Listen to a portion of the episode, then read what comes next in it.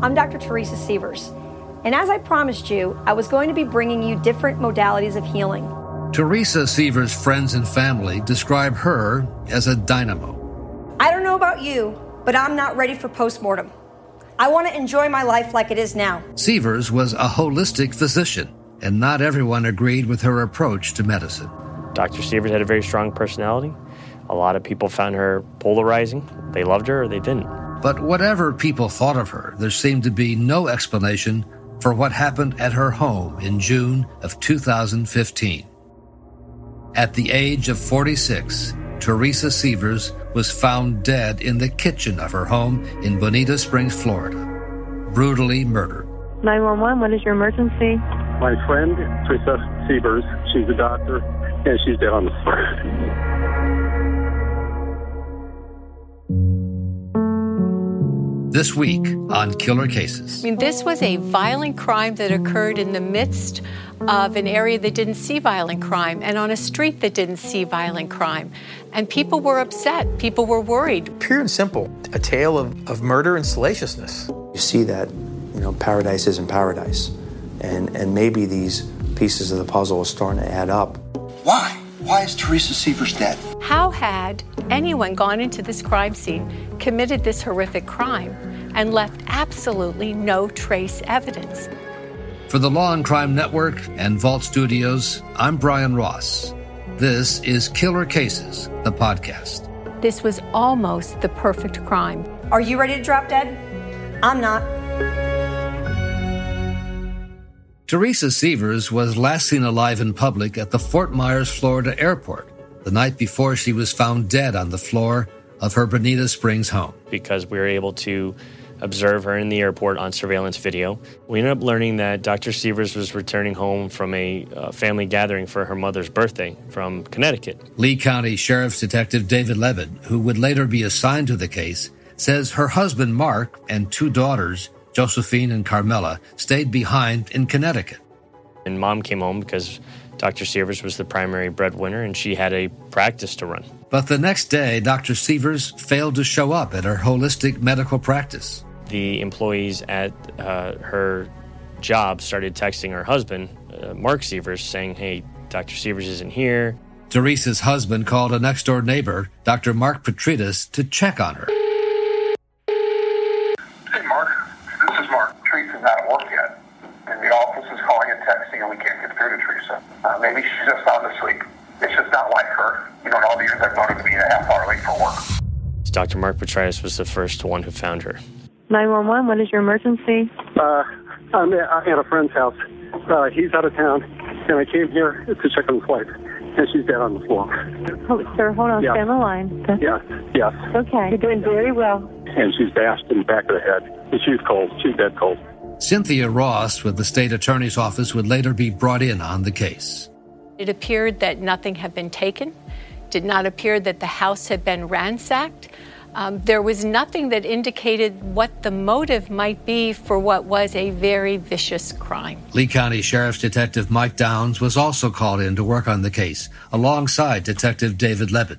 Upon my initial observations, that she has sustained significant head trauma, uh, blunt force in nature, and uh, there was a large pool of blood. And she was a smaller female. You could tell that uh, it, it it was not something that happened quickly.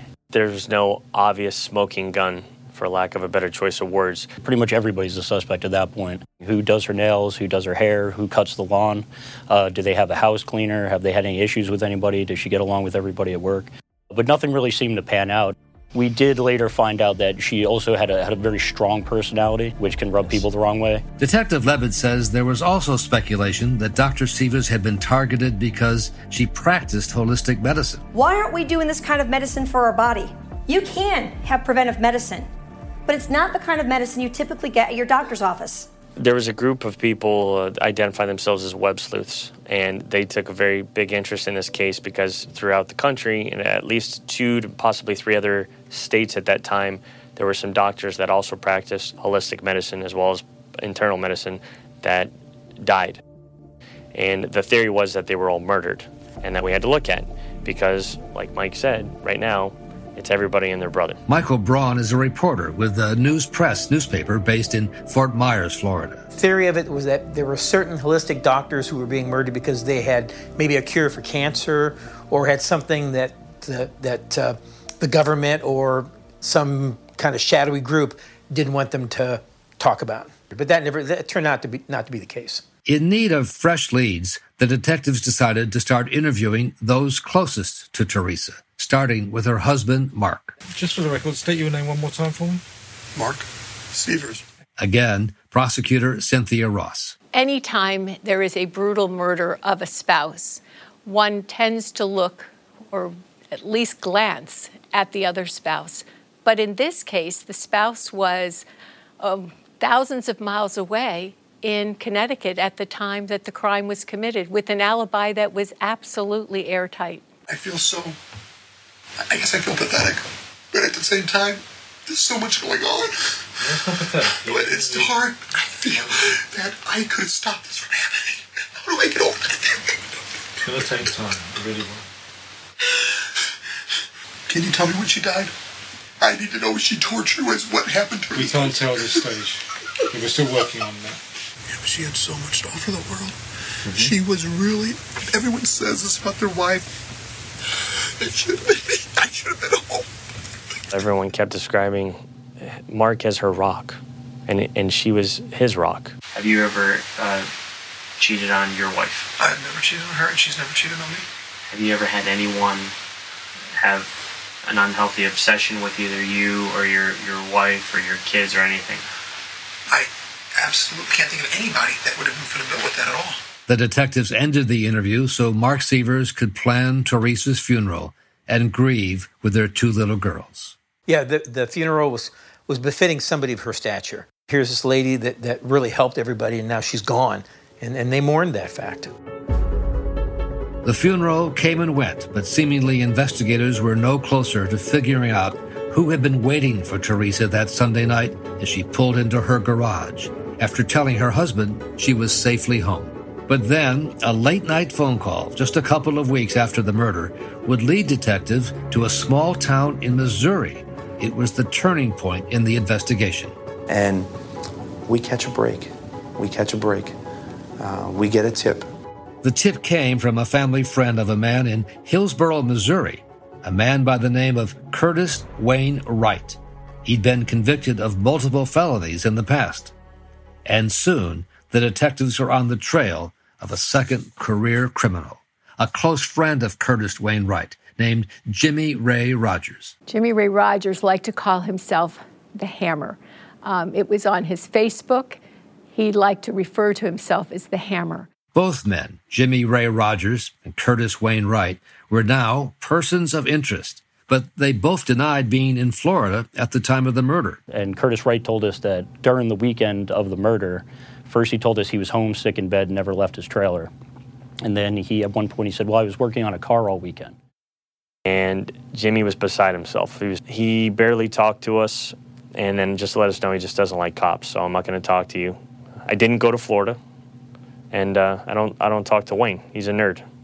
Oh, okay. See you later, Jimmy. But even with the tip backing up the detective's gut feeling, there still wasn't anywhere near enough to arrest them, and the detectives returned to Florida deflated. We had a lot of digital evidence that we found that we knew we had to process and try and piece it together. Most notably, when we did the initial warrant on the Curtis uh, Wayne Wright residence, there was a vehicle in the driveway and we found a GPS in the center console. So we were hoping, uh, let's just hope he entered addresses in here. Let's hope it tracked his movement.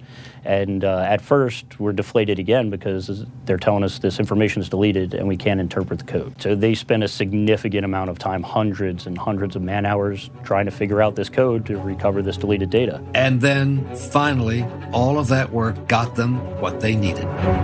They were able to establish a route from Curtis Wayne Wright's residence in Hillsboro, Missouri, and he makes a route there to go to Jimmy Rogers' residence in Cadet, Missouri. We, we went from zero to 60 in a very short amount of time. Then, over 1,000 miles south along Interstate 75, off the exit to Bonita Springs, and then right to Jarvis Road, the home of Dr. Teresa Sievers. I think it was an aha moment, and I think at that moment, there is the wait a minute, we have people saying we're not here, and they are. Lee County Sheriff Carmine Marceno. Retrieving that address, which would have been deleted just hours or days later, and placing the killers in the area of our victim was a critical piece of this puzzle. And the GPS data shows their every movement on the way south. Uh, one of the significant locations was a Walmart, actually right across the street from the sheriff's office here, where we're able to uh, capture what we believe and what is evidently uh, Curtis Wayne Wright and Jimmy Ray Rogers walking into Walmart, buying a number of suspicious items, uh, lockpick set, garbage bags, uh, cleaning items, things like that. So now we know they're down here. We could see them clear as day on the video. On the day Dr. Sievers returned home. It's we couldn't even believe it. I, the only thing we can think of is that they never thought we'd ever come up there because it's you know over a thousand miles away. That they never would put two and two together. The detectives hit even more pay dirt when they returned to Missouri and questioned the Hammer's girlfriend, Taylor Shoemaker. And she started crying, and she just said, "I know what happened." And I told him that I knew that he had something to do with it. Okay. And then he and then he started asking me questions like what I know about, and I'm like, well, I know you went down there to kill somebody. And then he said, yeah. I said, did you shoot her? And he said, no. And I said, then how how'd you kill her? And he made a stupid little chuckle that he does, and then said, with a hammer. He said with a hammer. Yeah. Shoemaker says Jimmy Ray Rogers, the man known as the Hammer, had confessed to her while lying in bed. It's huge because he actually confessed. Uh, Jimmy Ray Rogers confessed to the murder and specifically said that they used a hammer, which is consistent with the physical evidence that we recovered from the scene. And then Taylor Shoemaker took Detective Lebed to the area where she said she helped her boyfriend dispose of some of the evidence, including a blue jumpsuit she claimed he wore during the murder. Case number 15-268513. Time now is currently 6.38 p.m. on Tuesday, August 25th, 2015. All right, Mission Maker, um, can you just walk me over to where you've identified the overalls? And then she goes, "There it is, right there." And sure enough, we we get out, we walk up to it, and uh, it's a blue jumpsuit sitting on the side of the road. How did we come to find these items there? Okay, and what was the reason for throwing these out the window? Because he murdered somebody. Who's he? Jimmy Rogers. They had their evidence and believed they had their killers. But the investigation was far from over. Curtis Wayne Wright then told the authorities he has information they will want if he can make a deal with them. So, as difficult as it was, it was to us a decision that had to be made to let Wright plead to second degree murder and receive a sentence of 25 years, provided he testified truthfully. Wright's information involved his best friend from high school back in Missouri, Mark Sievers, Teresa Sievers' husband. And now this murder case was turning into a case of murder for hire.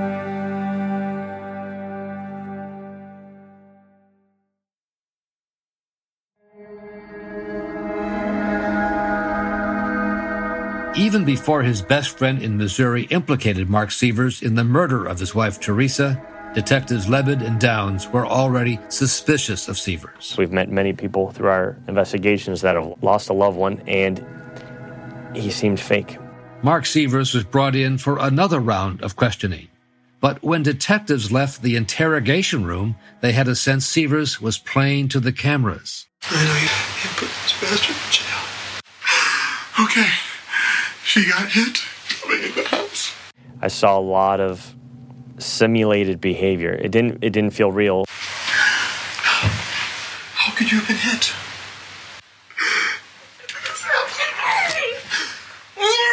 Cynthia Ross, who would later prosecute this case, agreed with the detectives. It was so much of a, um, what would appear to be so much of a show. Now, talking about your relationship, have you guys been contemplating any kind of separation or divorce? Has there been any marital problems? No. The detectives would later learn from friends and family the couple indeed had both marital and financial problems. What are some of the biggest motives for anybody to do something they shouldn't? Money's a big one, infidelity is another. So we have two of those on the board right now. You can see there's more of a darker side to who he really was and who he wanted to show us. As he was leaving, he said, I'll do anything I can to cooperate, to assist. to catch this killer. I want to speak to you every chance I can. Excellent. I, I program your number on my phone so when you call me, I know it's you. Okay. And it isn't a week later when he's no longer willing to cooperate. He had his lawyer contact us and shut off all contact. He ghosted us. He stopped talking. He stopped cooperating. But armed with testimony from Curtis Wayne Wright, prosecutors believed they wouldn't need Sievers' cooperation to make their case. And the first test came with the trial of Jimmy Ray Rogers, everything hinging on whether a jury would believe Curtis Wayne Wright and his chilling version of the murder of Teresa Sievers. Teresa Sievers' mother and sister were in the courtroom every day, watching as Assistant State Attorney Hamid Hunter presented the state's case. Were you able to see where he was hitting her with, with the hammer? In the head. And what happened after she fell on the floor? He continued to hit her. He continued to hit her? Yes. Mr. Rogers? Yes. I physically walked over to the area where where he was at and and ask him to stop. I mean, put my hand on him. It didn't take long for the jury to return a verdict. We have a verdict in the Jimmy Ray Rogers case. Yes, we do have a guilty verdict. We do have a guilty verdict in Jimmy Ray Rogers, but it is of second degree murder, not a first degree murder. Rogers was later sentenced to 25 years in prison.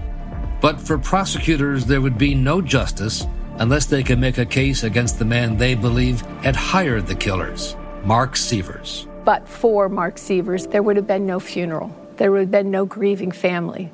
There would have been no children without parents.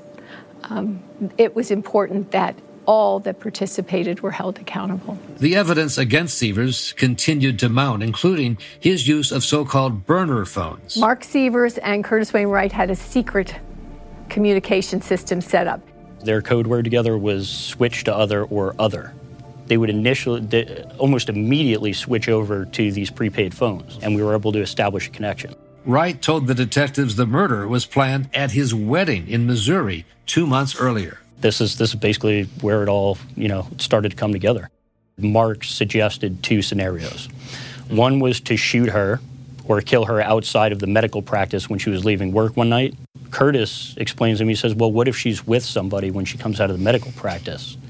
And Mark says, Well, that'll be better because if somebody else is killed during the offense, then it's likely to keep the suspicion off of me or anybody else. So, and he, he explained it as collateral damage, mm-hmm. which goes to show you the type of person Mark Sievers really is. When the time came to arrest Mark Sievers, detectives knew from their surveillance exactly where to find him. So there wasn't really anywhere Mr. Sievers was, was going to go where we couldn't find him, unless he had a ride into outer space that we didn't know about Mark Sievers was home, but there was concern he was armed and might resist taking his daughters hostage. Lee County Sheriff Carmine Marceno. And we knew that if he had been watching TV and he knows we got him, we knew we had to get Mark Sievers. But most importantly, we had to extract him and save those children. The job fell to Detective David Levitt. We knew he had many guns in the home but his behavior was erratic. So that, coupled with the fact that if he knows he's getting arrested for the murder of his wife, he has guns in the home, and there's two little girls present. So we were very worried. So we get to the door. I see the girls' heads kind of perk up and look towards the door, and then I see Mark start to come towards the door, phone's in his hand, and he turns around and starts to walk away. So I said to the deputy who was with me, said, we're giving this another five seconds and we're forcing entry. Fortunately, Within half that time, he came back, opened the door, and leaned out with his phone in his hand and uh, grabbed him by his wrist. You're under arrest for murdering your wife. And when Mark arrived, he had a smirk that I'll never forget. It was a smirk, it was a thousand mile stare. He was ice cold. You could look at him and see he was ice cold, no blood in his veins, and he knew he was caught. But the defense was preparing a surprising argument. If Curtis can't have Mark, nobody can.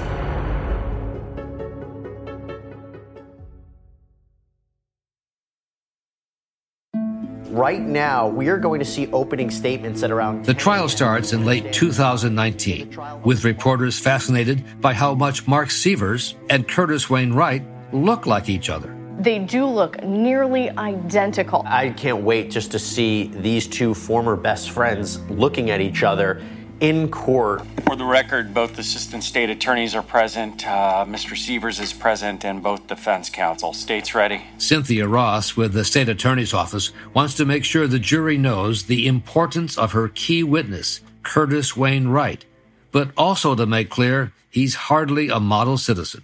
Ladies and gentlemen of the jury, we were asking them to believe a killer. Curtis Wayne Wright allows us to hear the conversations that occurred between he and Mark Sievers. To hear how Mark Sievers solicited, conspired, and arranged the murder of Teresa Sievers. Defense attorney Michael Mummert had gotten to know Mark Sievers while representing him during previous custody hearings. On a, on a very personal level, he's a very nice man. He's kind of kind of goofy, kind of funny. Uh, and over the four years that I represented Mark, I got to I got to like him. Uh, I, I, I really do like Mark. You're going to hear about prepaid phones. You're going to hear about divorce, infidelity, life insurance as a motive. But ultimately, all the evidence of a conspiracy,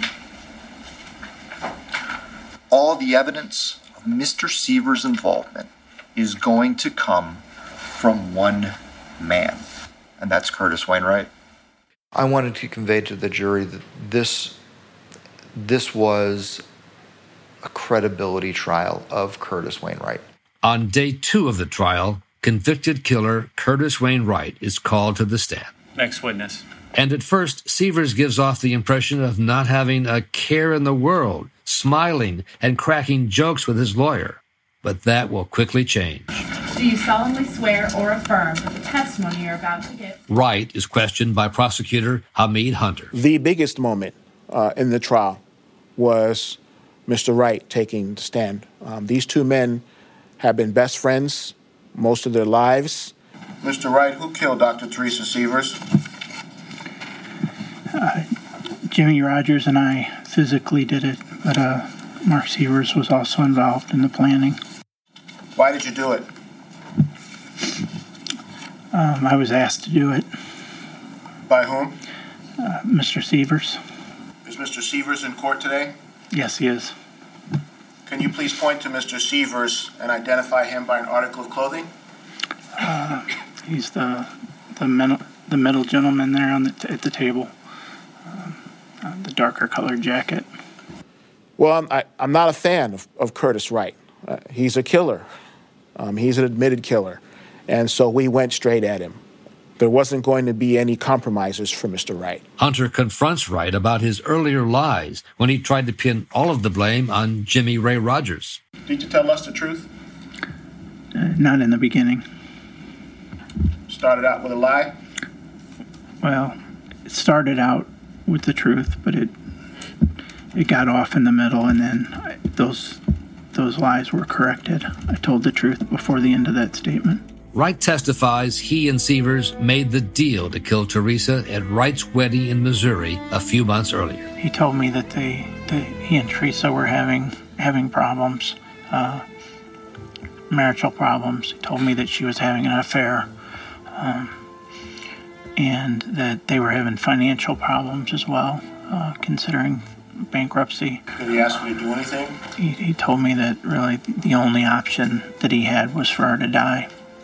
Um, and he said that he needed to have her killed. Wright says he received a $600 check from Sievers to cover expenses for driving to Florida, with the promise of much more to come. The uh, he said that there was a lot of insurance that him and the kids would be well taken care of, and that he had uh, at least $100,000 to offer to have it done. And then the jury hears Wright's chilling description of how Teresa Sievers was killed the night she returned home alone, just as he had testified earlier at the trial of Jimmy Ray Rogers. The headlights would have been right on me. I jumped up and I followed her into the house. And um, when she started to turn towards you, what did you do? I, I hit her. I hit her with the hammer. Does she see you? Yes, because I accidentally kicked the dog dish over. The dishes went flying everywhere. It made a huge noise. Um, she, it startled her. I was afraid that if she turned around, she would scratch me or do something to leave evidence. Um, I, sw- I swung the hammer and I hit her. Did you and Dr. Sievers ever make eye contact? Yes, How did she look when you made eye contact with her? surprised. Did she fight? Yeah, You fought for her life? yeah. I never in a million years envisioned beating her to death with a hammer. On day three of the trial, during cross examination of Wright, Mark Sievers' lawyer tries to push a theory about Wright's interest in Mark Sievers that he thought would explain what happened. Detective Levitt asked you about your sexual preference, didn't he? Yes. Objection, relevance. Sustained. Detective Levitt wanted to know if you had a sexual relationship with Mark Sievers, didn't you? Objection, relevance. Sustained. The judge tells Mummert to move on. That was a tough one because there was there was something there. There was this air of possessiveness or intimacy, um, and if Curtis can't have Mark, nobody can. Mummert has his own theory about the case and about Curtis's motive. My theory is that when Mark went to Curtis's wedding, that Curtis Curtis just had enough. Mark married a beautiful doctor. Mark had two beautiful girls. Mark lived in a nice home in Bonita Springs, uh, Florida. Why does Mark get to have it all? And I believe that that anger, um, as well as a possible, you know, sexual attraction to Mark, caused the basis for for Curtis to finally say, "No, I've had enough. I'm going to go down there. I'm going to kill Mark's wife." Mummert has to change his tact, now challenging Wright about the money he claims Sievers promised him. Investigators had found cash in the house, so why didn't Sievers just tell him to take it? You know that there was nearly $50,000 in that home, is that correct? I found that out later, but no, I didn't know that. So there was $50,000 when you went down to commit the murder, is that correct? Objection, Your Honor. I don't know. Sustained. Proper. Mr. Sievers never said,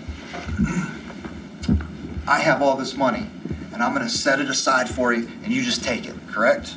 Correct. And then after the murder, you came down again for, for the funeral, is that correct? Yes. Having, having the, the mission completed, right? Yes.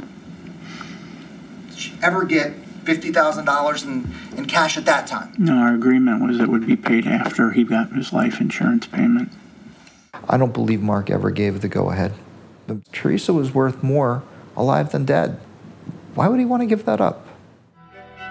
As Sievers watches his best friend testify, the smiles and jokes seem to be replaced by tears and grief. Is it authentic or a performance for the jury? For us, it seemed that Mark Sievers was not the grieving husband, but uh, just someone who could bring on tears when desired. And so we hoped that the jury would see those tears for what they were, not of those of a grieving husband, but those of a manipulator. On day nine of the trial, December 4th, 2019, both sides make closing arguments, starting with the prosecution. The evidence has shown that Mark Sievers hired Curtis Wright, his best friend, to kill his wife, Dr. Teresa Sievers. An unconscionable act in light of that sacred contract. So, Mr. Wright is a felon. He's an admitted liar. He's a killer. There's no reason why any reasonable person should believe a word he says. But he's corroborated by evidence. Mr. Wright says he came to Florida to kill Dr. Sievers with Jimmy Rogers. There's evidence of that, corroborative evidence. I want you to consider asking why. I want you to keep asking why. She's not a captain of industry. She's not a politician. She's a medical doctor and a mother of two and a wife. And she's dead. Michael Mummert then addresses the jury, presenting his case in Mark Sievers' defense. Good morning. You've now heard all the evidence.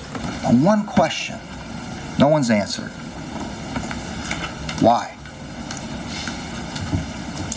Why? Why is Teresa Sievers dead?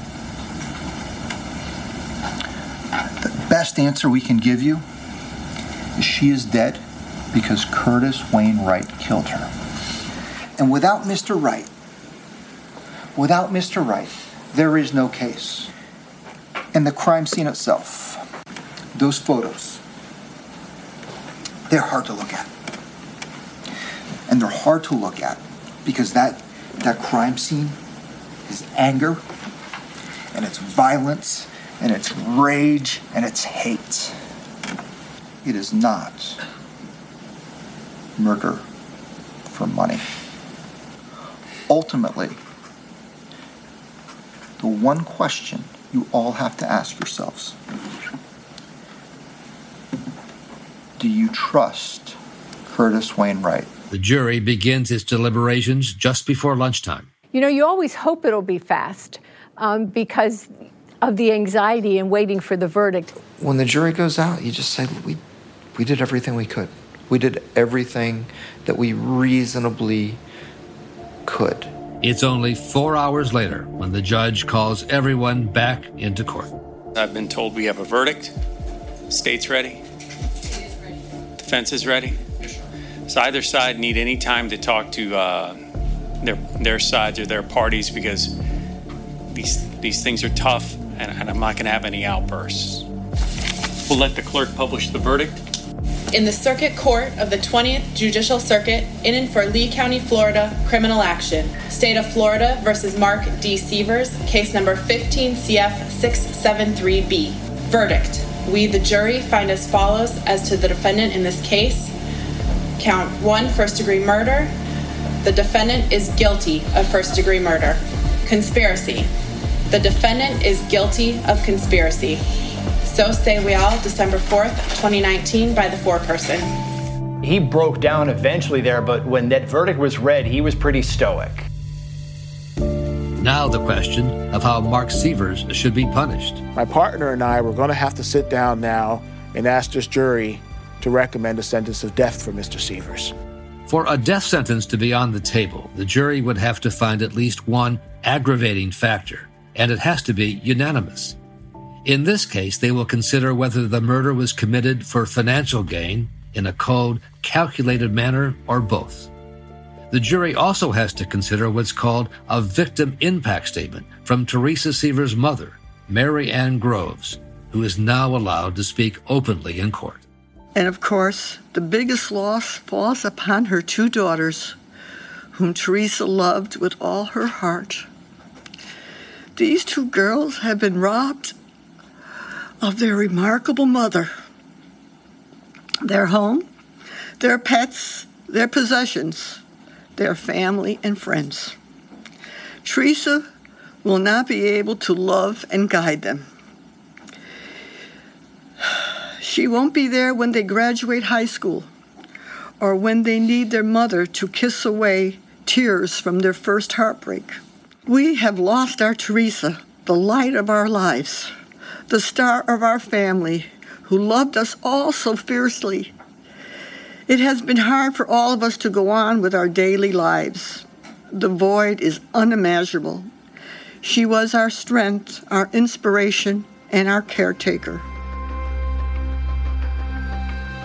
When the jury returns after just three hours, it first addresses the question of whether the murder was committed for financial reasons. The capital murder was committed for pecuniary gain? No. Now, the question of whether the murder was committed in a cold, calculated manner. Yes. We, the jury, unanimously find that Mark Sievers should be sentenced to death? Yes. But the judge still has the power to overrule the jury's death sentence. The court also hears about a letter from Sievers' eldest daughter asking that her father's life be spared. The, the letter essentially said, in not so many words, while I don't want a relationship with my father, if I decide that I might at some time in the future, I can't have that if he is sentenced to death and taken from me. And then, for the first time, the court hears from Mark Sievers, defiant and showing no signs of remorse. Is it okay if I refer to my notes? Yes, sir, absolutely. Although a jury found me guilty, I am innocent of all charges. as I've maintained since this heinous crime took place. I love my wife Teresa and our two daughters Josie and Carmi with all my heart. Our girls have tragically lost their mommy, and now they're about to lose their daddy as well. Therefore, I respectfully ask the court for life, as not to compound their loss and suffering. I am grateful, however, that the court can only determine my fate on earth while my soul is in God's hands, and God knows the truth. Although I cannot feel remorse for something I had absolutely nothing to do with, I am deeply saddened and forever heartbroken, to say the very least, that Teresa was taken from us. On the other side of the courtroom, prosecutor Cynthia Ross remains unconvinced by Sievers' plea for leniency. Mark Sievers was crying for Mark Sievers. He hadn't shed a single tear for Teresa Sievers at any time. The only tears Mark Sievers ever shed were for Mark Sievers. Teresa is my soulmate. I will miss her and cherish her memories until we are reunited in heaven. Until then, I will fight this wrongful conviction until I am proven innocent and set free to rejoin my family. Now, Judge Bruce Kyle decides whether or not to overrule the jury's decision. Uh, I will note for the record that his children do not want the death penalty imposed. And he was a hands on, devoted father, and he did help people who were in need. But in the end, he sides with the jury. A jury of 12 have found you guilty as charged, so you are guilty. And this is the order of the court that you be sentenced to death, sir. You feel so terrible for the family. I feel so terrible for the girls because their father orphaned them. Mark, even if you believe everything they said, did not commit an act of violence. Mark is the only person, Florida's death row right now, who did not commit an act of violence. To hear the judge say, death penalty, justice is served, he got exactly what he deserved. He got exactly what he deserved. I judge uh, people's actions. I don't judge people's souls. And if I'm wrong, uh, hopefully God will have mercy on both of us.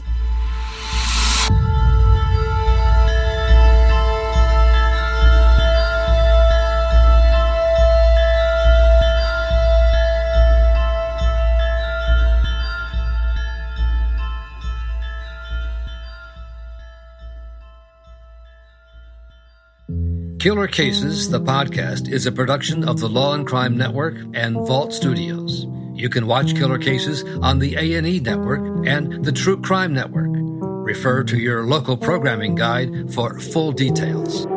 Brian Weiss, John Ford, and Will Johnson are executive producers with Vault Studios. Reed Redman and Will Johnson produced and edited the podcast. Killer Cases, the television series, is written and presented by me, Brian Ross, and produced and directed by Rhonda Schwartz. Executive producers are myself, Brian Ross, and Rhonda Schwartz with Ellsworth Productions, and Rachel Stockman and Dan Abrams with Law and Crime Productions. Also, thanks to producers Sam Kelly and Jennifer Tinter, and editors Danny Hilton and Nick Teodori. Killer Cases is produced in partnership with Cineflix Rights and True Crime Network. Thank you.